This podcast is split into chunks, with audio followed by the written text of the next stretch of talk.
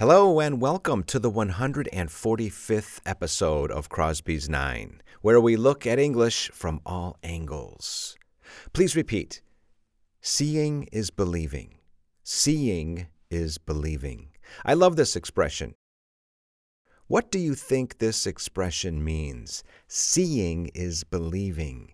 Well, it means that in order to believe something, you need to see it. You need to witness something right? You absolutely need to see it in order to believe it. Seeing is believing. We use this expression when we only believe that something happens or exists when we actually see it. Please repeat seeing. Remember, that is the gerund of the verb to see, and it has two syllables. It's not like the participle of the verb to see, which is seen. Okay, so seeing two syllables, and the participle seen. How do you conjugate the verb to see? See, saw, seen. Right?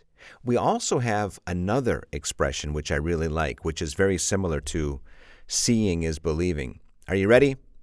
I'll believe it when I see it. I'll believe it when I see it. Remember the contraction of I will is pronounced I'll. I'll believe it when I see it.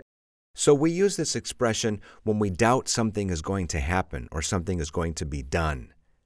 Yeah, I'll believe it when I see it. Yeah, my friend is saying that he's going to give up smoking. I'll believe it when I see it. So again, we need proof of something in order to believe it, right? What do you think? Do we need proof of something in order to believe it? Proof. What is proof? Basically, here, the concept of proof is evidence. But here's the million dollar question What's the verb that's related to the noun proof? Prove. Prove, right? To prove. How do you spell prove? P R O V E. How do you conjugate the verb to prove? Prove, proved, proven. It's irregular. Now remember, it's spelled P R O V E, prove. Again, P R O V E, prove. In the past, it's P R O V E D, and in the participle, it's P R O V E N, proven.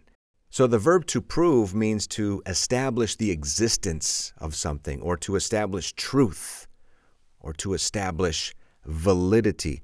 Please repeat to establish validity. This is great. You can practice your pronunciation of the V we can take the noun proof, P R O O F, and we can take the verb prove, P R O V E. And I'm going to remind you that the pronunciation of the V is simply an F, an F, an F, but you use your voice. Try it. Please try it. Pronounce the sound of an F, the F sound, F, but put your voice in there f, right? You can hear the change. F, so we have the noun proof, and we have the verb to prove. This actually reminds me of another great expression in English. The proof is in the pudding.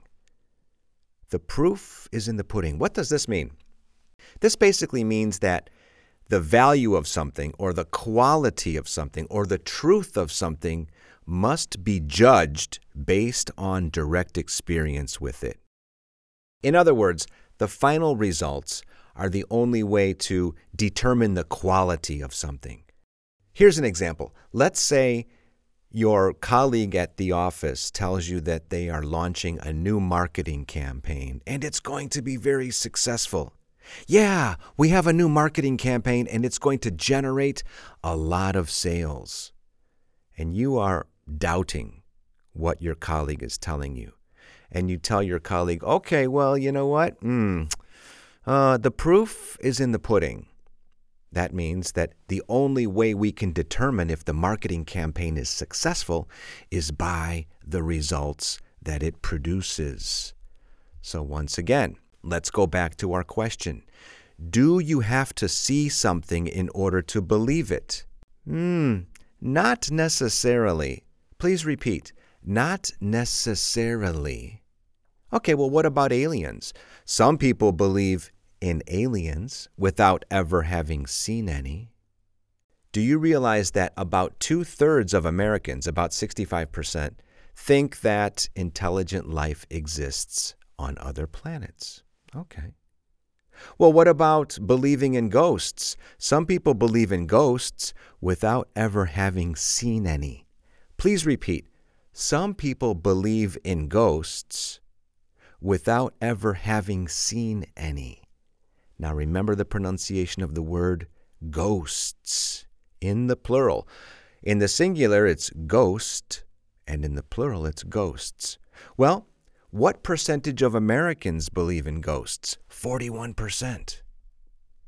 Some people believe in astrology without any proof that the path of the planets and the stars really influences our lives. But about 25% of Americans say that they believe in astrology. Hmm. Now, some people might say that believing in something that you can't see is simply called blind faith. What is blind faith? Well, blind faith is this unquestioning faith in something or somebody that isn't supported by reason. It isn't supported by logic. This unquestioning faith isn't supported by evidence. And sometimes blind faith is this unquestioning belief in something even when it's unreasonable or even when it's wrong. When I think of blind faith, I think of a really good rock and roll supergroup. If you like rock and roll, you have to check out this band called Blind Faith. They were a supergroup that didn't last very long. They uh, actually started their career in 1969 and it ended in 1969. Do the members' names ring a bell? Eric Clapton, the guitarist and the singer, Ginger Baker was the drummer, Steve Winwood was the keyboardist, and Ric Grech was the bass player. So Blind Faith was called a supergroup because the members of the group had already experienced a lot of success in other groups before they formed Blind Faith in 1969. Eric Clapton and Ginger Baker had a group called Cream, and Steve Winwood and Ric Grech had a group called Traffic. But anyway, as we say in English, all good things must come to an end. Please repeat. All good things must come to an end. And that was the case of Blind Faith. Because the group ended very quickly, they produced one album and they broke up after about three or four months. But all good things must come to an end in this case with this podcast because nothing lasts forever. All situations are temporary. So we have to finish this podcast. But again, I ask you to please go back and listen to this podcast two or three times, imitate me, repeat what I say, write down the new words, write down the new expressions, and go out into the world and use your English without any fear. Don't be embarrassed to make a mistake. Nobody is going to judge you. Nobody is going to laugh at you. Nobody is going to think you're strange. On the contrary, you will benefit by making mistakes because most of the time, when you do, people will correct you. And if you pay attention and you concentrate, remember how important it is to concentrate, the chances are you won't make the same mistake in the future. And if you can, ask the person you are speaking with to correct you, to correct your grammar, to correct your pronunciation. That way, you won't continue to make the same mistakes over and over. Thanks for tuning in. I really appreciate it. I'll see you soon. Bye bye.